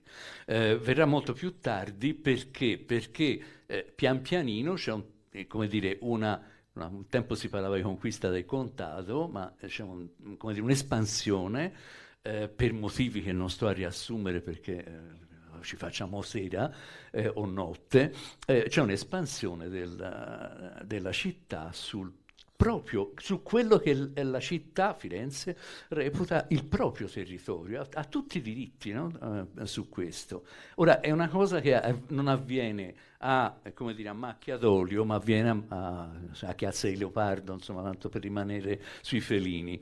Eh, il, eh, eh, l'idea è l'idea che viene e che, come dire, eh, Giovanni Villani, che è un cronista che scrive nel 300, se la inventa di sana pianta perché gli fa piacere inventarsela, eh, è quella che alla metà del 200 tutto il territorio, cioè tutto il contato, faccio riferimento all'ex provincia di Firenze, una bella fetta di, di, di, di territorio dipende da Firenze. Allora tutti, tutto il contato giura fedeltà a Firenze, ma mm, con accidente, cioè, vuol dire non, non, non ci pensano nemmeno. Ci sono piazze che giurano fedeltà a Firenze, leggi San Donato, e mm, territori che farebbero parte teoricamente del territorio controllato del contato fiorentino che sono lontanissimi e che prenderà, Firenze prenderà molto più tardi. Allora, che cosa si fa? Eh, il paragone è infelice, però è la prima cosa che mi viene in mente. Che cosa ha fatto Putin sui territori del Donbass, eccetera, eccetera. Gli ha fatto fare un referendum che secondo me è assolutamente ridicolo, eh, per dichiarare che quel è un territorio, cioè la popolazione locale ha dichiarato che era un territorio eh, appartenente, che faceva parte della Russia. Hm? eh, è un sistema di legittimazione, poi si può discutere, anzi non discutiamo nemmeno perché è un'operazione infame, ma al di là di questo eh, è un sistema per come dire, ritagliare nuovamente, si parlava di disciplinamento eccetera, ritagliare nuovamente dei territori, eh, è un'operazione fatta dal centro, no? Eh, e allora a questo punto Giovanni Villani, torno al cronista, eh, come dire, si inventa questa mh, mm, eh, anzi lo, è addirittura precedente, ma si inventa questa eh, ripartizione dell'intero contato, ma non c'aveva una benché minima forza di poterlo fare, in leghe, cioè in distretti dove si eh, chiedono, si eh, si chiedono le tasse, eh, si fa la leva militare, eccetera, eccetera, dicendo l'abbiamo fatto su tutto il contato. Mm? Nel, alla metà del 200 non è vero nulla. Eh, la, le prime effettive eh, come dire, ehm, testimonianze che abbiamo di alcuni territori controllati da Firenze, ivi compreso San Donato, eh, sono dell'inizio del 300 eh, ma Firenze all'inizio del 300 controlla ben poco, eh? cioè, eh, in alc- alcune, alcune, aree le controlla con, con, i denti, cioè le tiene con i denti e con l'esercito. Eh, quindi di fatto questo cambiamento di geografia amministrativa molto spesso, eh, ci si dice performativo, no?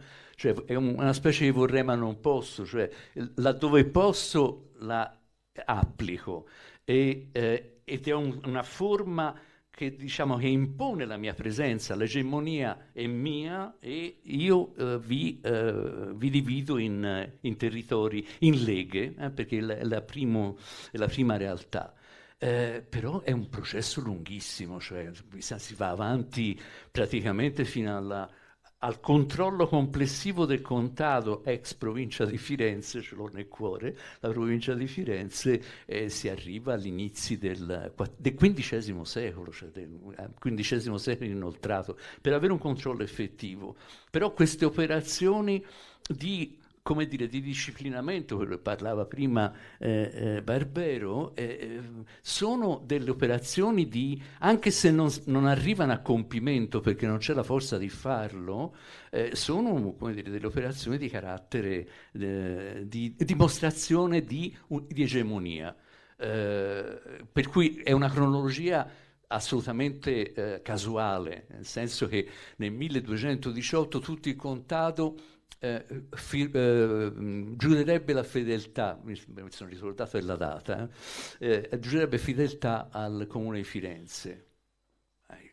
Nel 1218 Firenze controlla veramente un francobollo, non, o qua e là chiazze, un castello, eccetera, eccetera. Però le cronache ci passano questo è da non credere, infatti non ci crediamo, alla metà del 200 eh, Firenze eh, dire, riorganizza tutto il suo contato in leghe. Mai successo, a succederà, eh, sto citando Giovanni Villani che scrive nel 300, eh, succederà dopo. Eh, quindi non crediamo alle cronache, per l'amor di Dio, ma sono tutte manifestazioni di, eh, dire, di una volontà e anche di una mentalità politica eh, molto, molto evidente. Quindi si va letteralmente a macchie, a, a, a macchie di leopardo, sulla chiazza di leopardo, laddove è possibile, ma ci sono interi territori, posso citare il territorio di Vicchio di Mugello, il territorio Firenzuola, non ne parliamo, eh, di Barberino Val, eh, di Mugello, eh, eccetera, eccetera. E Firenze al, anche all'inizio del Trecento non controlla minimamente, però teoricamente è territorio, è giurisdizione fiorentina, è roba sua, no? Eh, almeno sulla carta, poi si starà a vedere.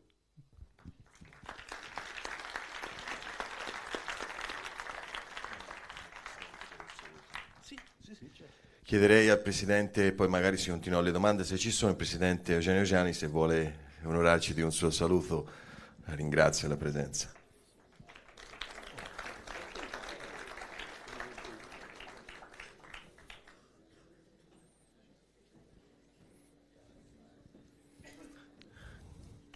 Grazie. Noi ci siamo visti stamattina.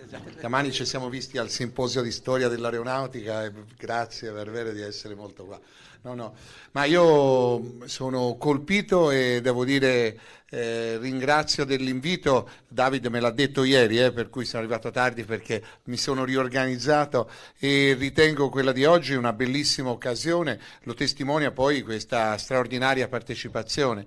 È molto bello eh, ricostruire intorno all'araldica eh, dei comuni che si unificano, perché è vero, eh, erano insieme eh, dal 1800 fino al 1893, eh, poi la divisione, poi eh, con il referendum, con eh, l'unione di quanto è, quattro anni, 1800 2019 eh, si ridà vita a Barberino Tavarnelle, ma in realtà poi il vero trionfatore non sono il Barberino né Tavarnelle, ma è San Donato, perché è in San Donato che, che riacquista la sua centralità eh, e si ricostruisce un comune con la scelta, che è la scelta poi del simbolo. Guardate, quando io sono entrato in consiglio regionale, i comuni della Toscana erano eh, 287. Oggi i comuni della Toscana sono 273. In dieci anni noi eh, abbiamo avuto eh, sostanzialmente 14 comuni in meno. E sono il frutto delle fusioni che abbiamo in una fase che è proprio quella degli ultimi anni. Guardo i sindaci, guardo Massimiliano Pescini che è in Consiglio regionale e vive il clima del Consiglio regionale, eh, che ha portato a ritornare in qualche modo sullo spirito di Pietro Leopoldo, che non dimenticatevi mai eh, la Toscana ha eh, senso municipale, ma è la regione italiana che ha più eh, cercato di razionalizzare i propri municipi eh, attraverso le unioni. Vi faccio un esempio per eh, farvi che, eh, per farvi intendere quello che voglio dirvi. In Lombardia il territorio sono 230.000 km quadrati. Sapete quanti comuni ci sono? 1506. In Toscana, dove... Ah, l'avevo detto prima. Toscana, dove noi siamo 220.000 km quadrati, sono 273. Tutto questo in realtà è frutto della riforma comunitativa di Pietro Leopoldo che negli anni 70 del Settecento razionalizza e quindi ci dà questo senso dell'unione fra i popoli.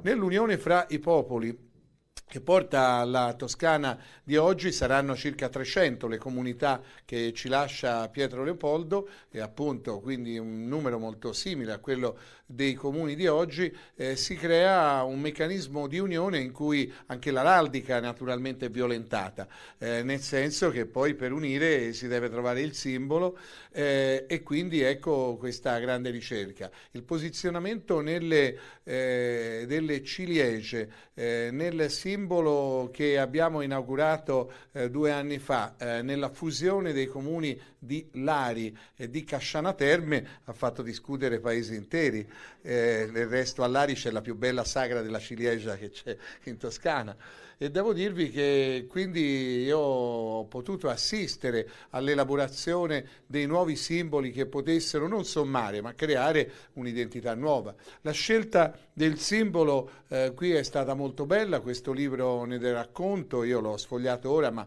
mi sono reso conto della ricchezza dei contenuti e dello spessore del lavoro che è stato fatto e questo molto importante. Consentitemi da fiorentino centrico come sono però di dire che eh, i due simboli eh, sia il leone sia il giglio vedo, eh, li vedo molto ispirati a quello eh, che sono stati i due simboli fondamentali della storia di Firenze. Il leone eh, che poi in realtà è sempre stato definito da Martacus il leone di Marte, che Marte aveva nella, accanto alla sua statua eh, quando era sul Battistero di Firenze, che probabilmente era il Pantheon romano, così ce lo legge Giorgio Vasari anche nel disegno eh, nella, nel solaio del Salone dei Cinquecento, ma contemporaneamente eh, sappiamo che eh, viene spostato poi nell'età cristiana eh, accanto a dove oggi è il Ponte Vecchio e viene portato via dall'alluvione dell'Arno del eh, novembre del 1333. E naturalmente quel leone che non a caso diventa da Martacus il Marzocco viene unificato eh, nella somma fra Giglio e Leone per la prima volta proprio eh, da quel bellissimo simbolo di Donatello che oggi potete vedere nell'originale al Bargello e nella copia davanti Palazzo Vecchio. Il eh, Marzocco, il leone eh, dagli occhi spiritati umani che tiene il simbolo eh, del Giglio. Intorno al giglio, eh, qui ho visto si è scelto quello guelfo, il giglio rosso in campo bianco, ma non dimenticatevi la grande discussione eh, che nella eh, divisione fra guelfi e ghibellini si creò sull'unità nel giglio, perché noi sappiamo che l'idea di caratterizzare eh, con il simbolo Firenze eh, l'iris, ovvero questa grande distesa di iris che c'era nella piana fiorentina, è dei ghibellini, ma che lo caratterizzano come l'iris era in natura, ovvero bianco e conseguentemente lo vediamo sul frontone di Palazzo Vecchio ancora oggi, il giglio eh, è un giglio bianco su fondo rosso che dà l'energia, che dà eh, la forza, il rosso come sfondo al giglio bianco. Quando eh, dopo la battaglia Figline nel 1248 i Guelfi prendono sempre più il potere, che sarà sintetizzato nel nuovo ordinamento, quello del 20 di ottobre del 1250, la Costituzione di Primo Popolo, i Guelfi sostanzialmente dicono nel linguaggio corrente con cui parliamo nella presentazione eh, di un'occasione come stasera. E l'idea dell'Iris è buona, basta con il leone. L'idea del eh, Giglio è un'idea intelligente, ma se i ghibellini l'hanno usato come in natura, Giglio eh, bianco in campo rosso, noi invertiamo, facciamo il Giglio rosso in campo bianco e il Giglio bianco in campo rosso e il Giglio rosso in campo bianco li vediamo sul frontone di Palazzo Vecchio uno accanto all'altro. Del resto Palazzo Vecchio è il simbolo dell'incontro, è l'unico palazzo al mondo eh, dove vi sono i merli guelfi, quelli rettangolari nel palazzo, ma vi sono nella torre, che era la, for- la torre della vacca della famiglia Foraboschi, eh, i merli a coda di rondine nella torre, l'unico palazzo in cui abbiamo i merli guelfi e i merli ghibellini. E contemporaneamente quindi nella coreografia del frontone abbiamo il giglio rosso in campo bianco e il giglio bianco in campo rosso. Quello che fa dire a Dante, che è immerso in tutto questo, eh, il giglio per divisione fatto vermiglio, è l'espressione autentica nella Divina Commedia, appunto il giglio eh, rosso eh, che è per divisione, per la competizione fra Guelfi e Ghibellini che diventa vermiglio, che diventa rosso. Ma il vero simbolo è quello bianco in campo rosso ideato dai Ghibellini. E in questa logica del giglio per divisione fatto vermiglio c'è tutta la sintesi dell'attenzione all'araldica, della lettura, del confronto-conflitto fra Guelfi e Ghibellini. Quindi da un lato il leone di Marte, leone rampante, e dall'altro il giglio, in questo caso nella versione poi dell'araldica che Firenze definisce il 25 luglio del 1928, questa è eh, la eh, del decreto ministeriale che lo fissa come stemma eh, quasi cento anni fa, ufficiale nell'età contemporanea, ecco la scelta del giglio è veramente eh, preziosa. E il leone, naturalmente ho letto nello scorrere in questi minuti il libro, si dice non necessariamente il Martacus di Marte portato via dalla corrente dell'Arno del 1333, potrebbe invece essere qualcosa che deriva dai conti guidi. E è vero perché i conti guidi qui l'hanno fatta da padrone, del resto i conti guidi arrivavano da Pistoia, ancora oggi nella nostra toponomastica abbiamo Cerreto Guidi, e contemporaneamente li troviamo nella Romagna toscana eh, al di là degli Appennini. Non a caso eh, l'epoca feudale che vedeva eh, la grande contea dei Guidi aveva il suo centro nel pieno delle montagne, là in Casentino con il castello di Poppi che non a caso mentre Arezzo fu conquistata da Firenze nel 1384 arriva con la sua autonomia fino eh, a metà del 400. Ma i conti Guidi erano talmente importanti effettivamente che voi pensate, si citava la battaglia di Monteaperti, voi pensate che la battaglia di Monteaperti porta alla rivoluzione dopo il concilio di Empoli e la pace firmata a Castelfiorentino eh, con Farinata degli Uberti che dice no, non vi provate a radere al suolo Firenze, io la difesi a viso aperto, eh, ma eh, nella Divina Commedia, ma mh, porto i miei uomini, Firenze non va distrutta. Chi porta Farinata degli Uberti? Guido Novello, un'espressione dei conti guidi, siamo nel 1260. Quando Firenze scaccia i ghibellini, perché dopo la battaglia eh, di Benevento nel 1266 muore Manfredi, si ritorna ai Guelfi, chi entra nel 1267, sette anni dopo, in Firenze a capo dei Guelfi? Guido Guerra V ovvero sia che eh, dominino i ghibellini, sia che dominino i guelfi, ci sono sempre i guidi ancora nel, 600, nel 200 a governare la città. E nel momento in cui i guidi esercitano questa grande influenza è plausibile che il leone rampante sia davvero eh, da quella eh, prospettiva letto. E insomma sono simboli che rivelano non un'influenza fiorentina, ma il grande legame di questa terra con Firenze. Consentitemi, Firenze si dà gli statuti e passa dal potere feudale a un potere consolare che è il simbolo dell'identità della città un po' dopo altri comuni toscani. Gli statuti a Pistoia sono del 1117. A Firenze appaiono i primi eh, nomi di consoli nei, conve- nei, convegni di San Ginesio eh, di metà del 1100. Il Davinson ci cita appunto Brocardo come primo nome di un console fiorentino, siamo nel 1138. Eh, se Firenze quindi si è data l'autonomia civita anche non fra i primi comuni della Toscana, subito inizia l'espansione. E l'espansione di Firenze dov'è? È verso quello che è l'autostrada dell'epoca, la via francigena. Infatti le prime conquiste sono Montelupo, sono Empoli. Nel 1202 arriva in questo comune a Semifonte eh, perché, come dice il Bargellini, eh, l'espressione è eh, Semifonte, eh, Firenze fatti in là perché Semifonte si fa città. E se nel 1202, come sempre hanno fatto i fiorentini, ehm, la guerra ci si arriva all'ultimo momento, eh, si comprano le città, 1406 si compra Pisa, 1384 si è comprato Arezzo, 1200, 1650 si è comprato Pontremoli, poche città sono conquistate. La forza della nostra città, del capoluogo, è, è l'economia. Dal 1252 c'è il fiorino che diventa la moneta e che in Olanda eh, lasciano il fiorino solo quando arriva l'euro nel 2001.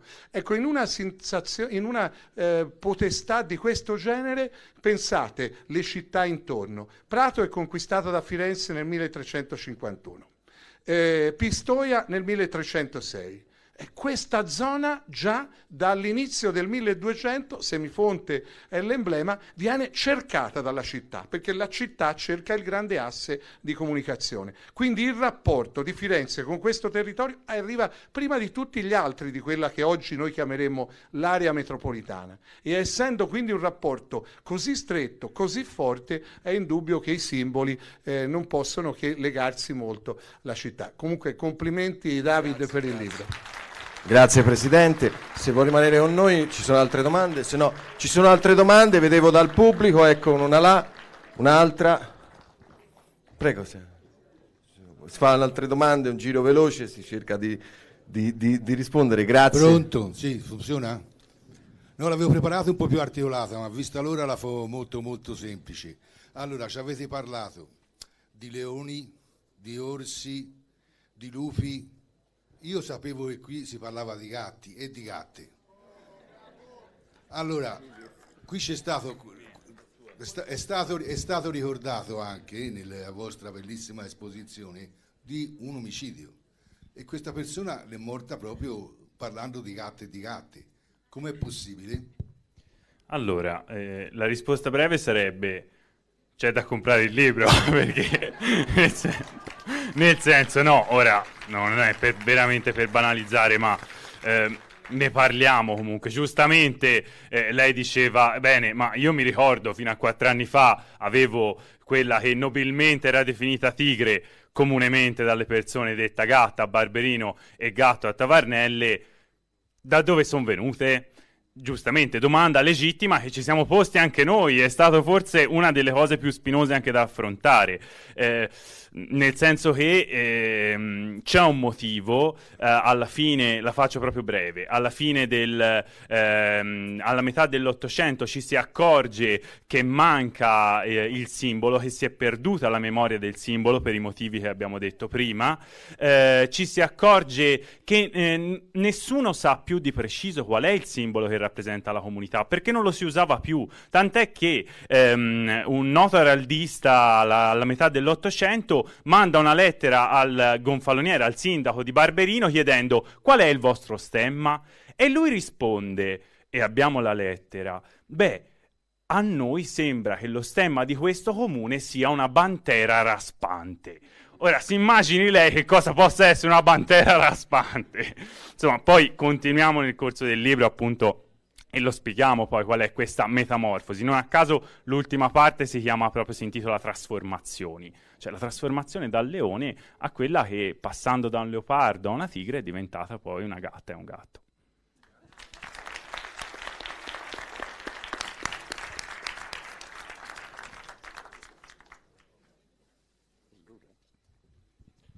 C'era altre due domande, avevo visto la Cinzia se...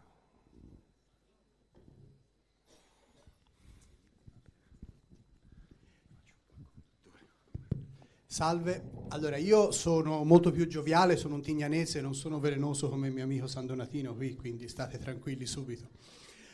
Io volevo di base fare molti complimenti per questo libro e per questo nuovo stemma araldico che ci rappresenterà.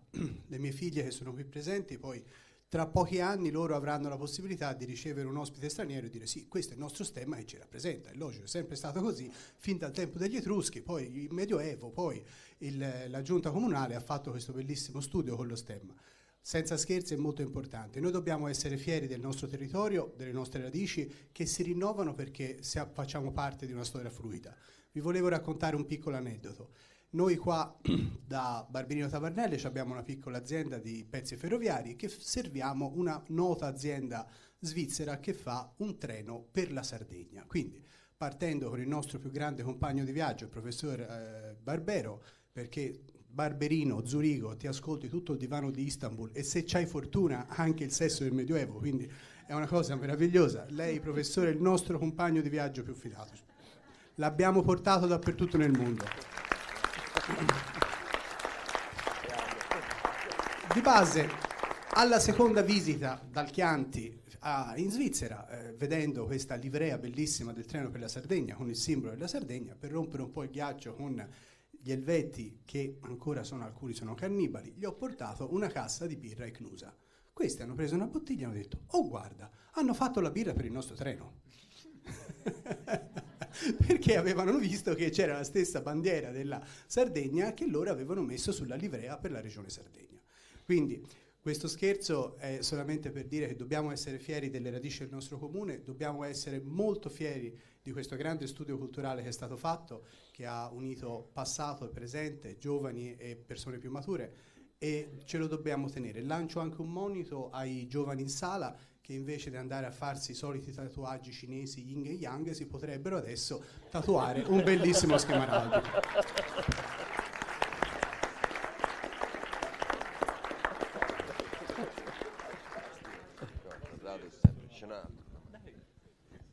Interessante notare che anche Tignano ha uno stemma, tra l'altro, poi non, non c'entriamo.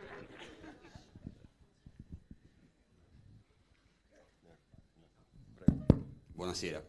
Eh, abbiamo parlato di San Donato che già è dotata di un gonfalone o comunque ha deciso di dotarsi di uno stemma, quindi di una San Donato già abbastanza, non dico potente, ma comunque abbastanza egemone in un territorio, non voglio dire una potenza regionale ovviamente, ma insomma abbastanza potente. Ma noi abbiamo in qualche modo, risalendo ancora prima, quindi in periodi in cui vi era sicuramente più scarsità di documenti, non voglio parlare di secoli bui, però insomma sicuramente si scriveva meno, eh, delle origini da quando è che San Donato diventa una potenza tale da potersi o da volersi dotare di uno stemma, di un gonfalone, che comunque in qualche modo si è visto è una rappresentazione di un potere. Fate delle domande terrificanti. Cioè, allora, eh, non si data perché è, imp- impensabile da- uh, datarlo. Eh, farei, vado per deduzione. Eh, la sensazione è che eh, la storia non si fa con le sensazioni, ma delle ipotesi vanno fatte. La sensazione è che, eh, come dire, il, eh, la, mh, questo controllo che i conti guidi esercitano su, almeno sulla metà del, dell'abitato eh, abbia delle motivazioni anche di tipo strategico eh, che implica diciamo, un forte, una forte tenuta, una forte pressione fra virgolette sulla popolazione. Questo controllo si esaspera eh, nella eh, una storia che conoscete tutti molto bene, nella eh, fondazione con la fondazione da parte dei Conti Alberti, acerrimi nemici dei Conti Guidi, e con la fondazione dei Semifonte. E allora si rinforza ancora di più e ovviamente da, da semisignori, nel senso che sono condomini, non si sa con chi, i Conti Guidi su San, Donato, su San, San Donato eh, sostanzialmente lo potenziano.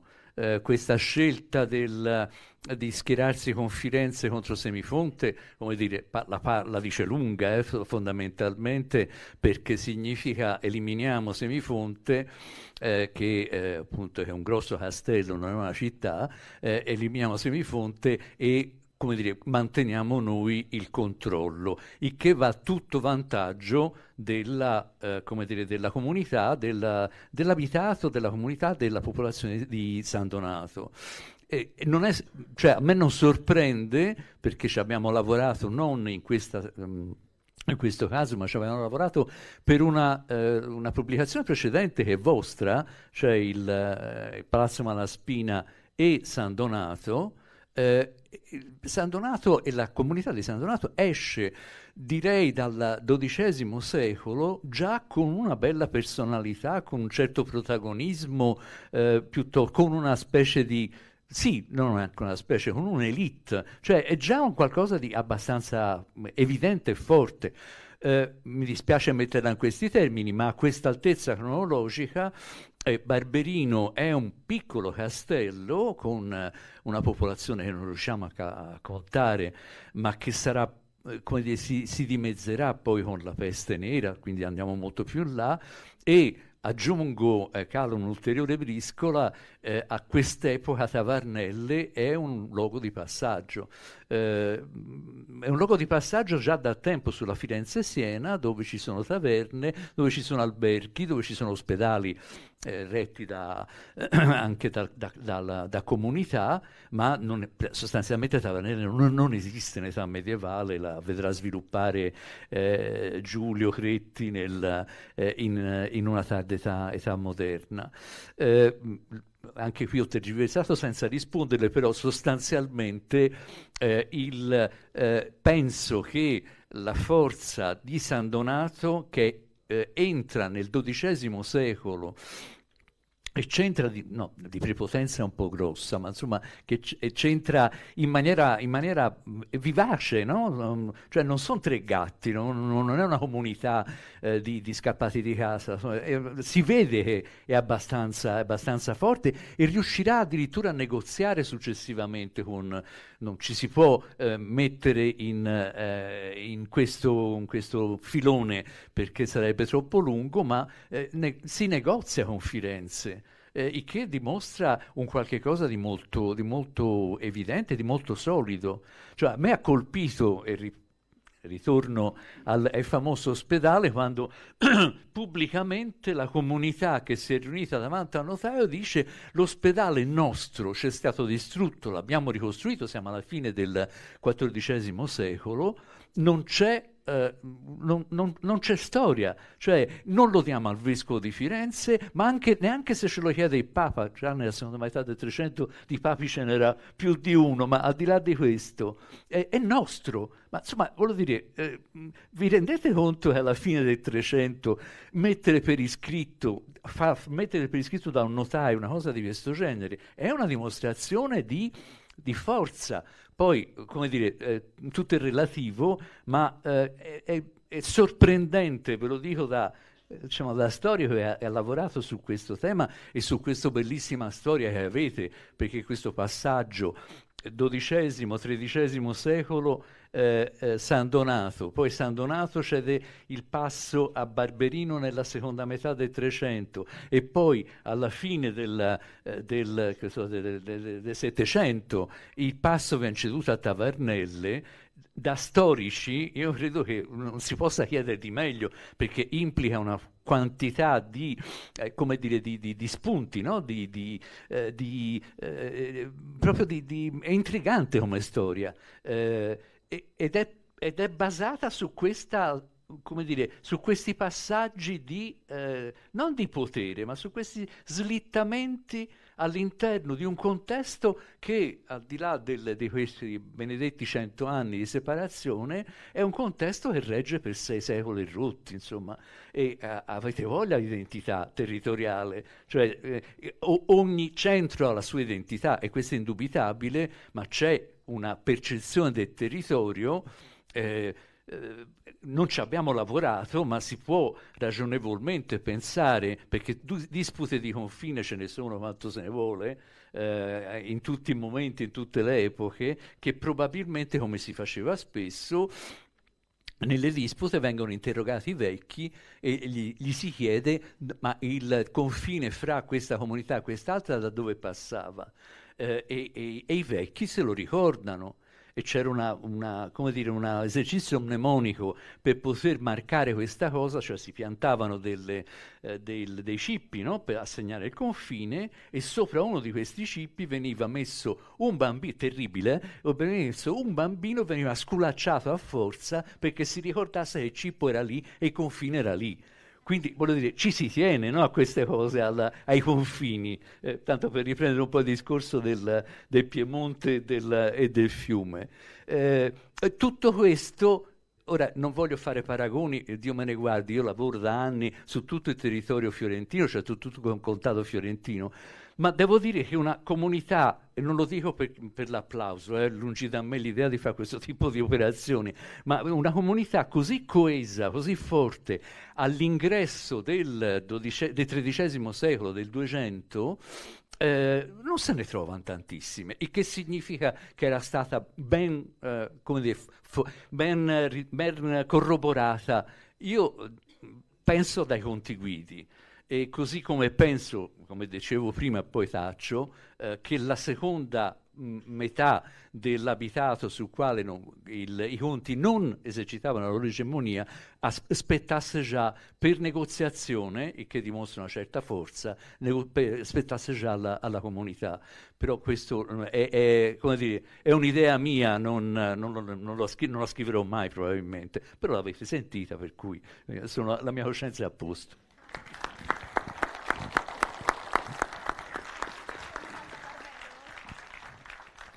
Professor Barbero, mi faccio portavoce di diverse persone del pubblico, penso anche alla persona che ha fatto la penultima domanda. Dato che abbiamo tutti ascoltato i suoi podcast, letto i suoi libri, quali sono i prossimi lavori che, che ci aspetta di conoscere? Eh, no, allora, diciamo, eh, attualmente il mio scopo nella vita sarebbe di provare a vivere un po' la mia vita standomene a casa mia con mia moglie, andando in archivio a consultare pergamene, eh, ecco, ehm, in realtà poi alla fine uno è sempre costretto a fare anche delle cose, quindi in realtà mh, siccome quando ho detto questa cosa a, a, al mio editore Giuseppe Laterza si è messo le mani nei capelli, e, e far, far, mh, prenderò alcuni, po- come ho fatto già altre volte, io ho fatto alcuni libri, come dire, volutamente leggeri, eh, che si chiamano magari Benedette guerre sulle crociate, oppure Donne, Madonne, Mercanti e Cavalieri, eh, ricavati proprio da, da conferenze, diciamo. E, e, e la, alla terza hanno scoperto che io ho fatto diverse conferenze sulle grandi rivolte medievali, compresa quella dei Ciompi a Firenze. E, e allora faremo un libro di nuovo, molto, molto, leggero, divulgativo, partendo dai testi di quelle, di quelle, conferenze. Anche se mettere le mani nella rivolta dei Ciompi, come voi ben sapete, è una di quelle cose da, da far tremare. Eh sì, vabbè, i tocchini non sa nessuno chi sono, i Ciompi invece sono un po' più importanti. Comunque sì, il prossimo libro probabilmente sarà quello. Ecco. Grazie a voi.